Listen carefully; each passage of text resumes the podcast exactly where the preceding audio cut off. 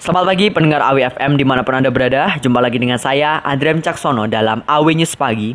Berita pagi ini kita buka dengan pelaksanaan perlombaan pencaksilat 11 Maret International Championship yang akan diselenggarakan Ketua Pelaksanaan Rizal Irwan memberikan kabar gembira bagi pesilat di Indonesia, khususnya perguruan Persaudaraan Setia Hati Teratai atau PSHT.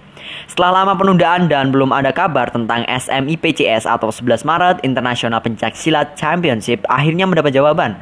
Dengan tersebarnya kabar bahwa SMIPCS atau 11 Maret International Pencak Silat Championship akan diselenggarakan. Dengan kabar ini membuat para pesilat bersemangat untuk mengikuti perlombaan tersebut Perlombaan tersebut merupakan event yang bergengsi bagi para pesilat khususnya perguruan PSHT atau Persaudaraan Setia Hati Trate.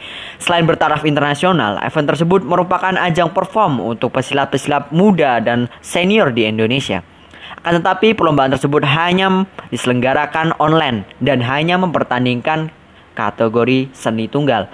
Meskipun begitu, para pesilat tetap bersemangat untuk berprestasi, melestarikan budaya dan juga menjadikan pencaksilat go to Olympic. Demikian berita dan informasi terhangat yang dapat kami sampaikan di ruang dengar Anda. Selamat pagi, selamat beraktivitas, dan sampai jumpa. Salam olahraga.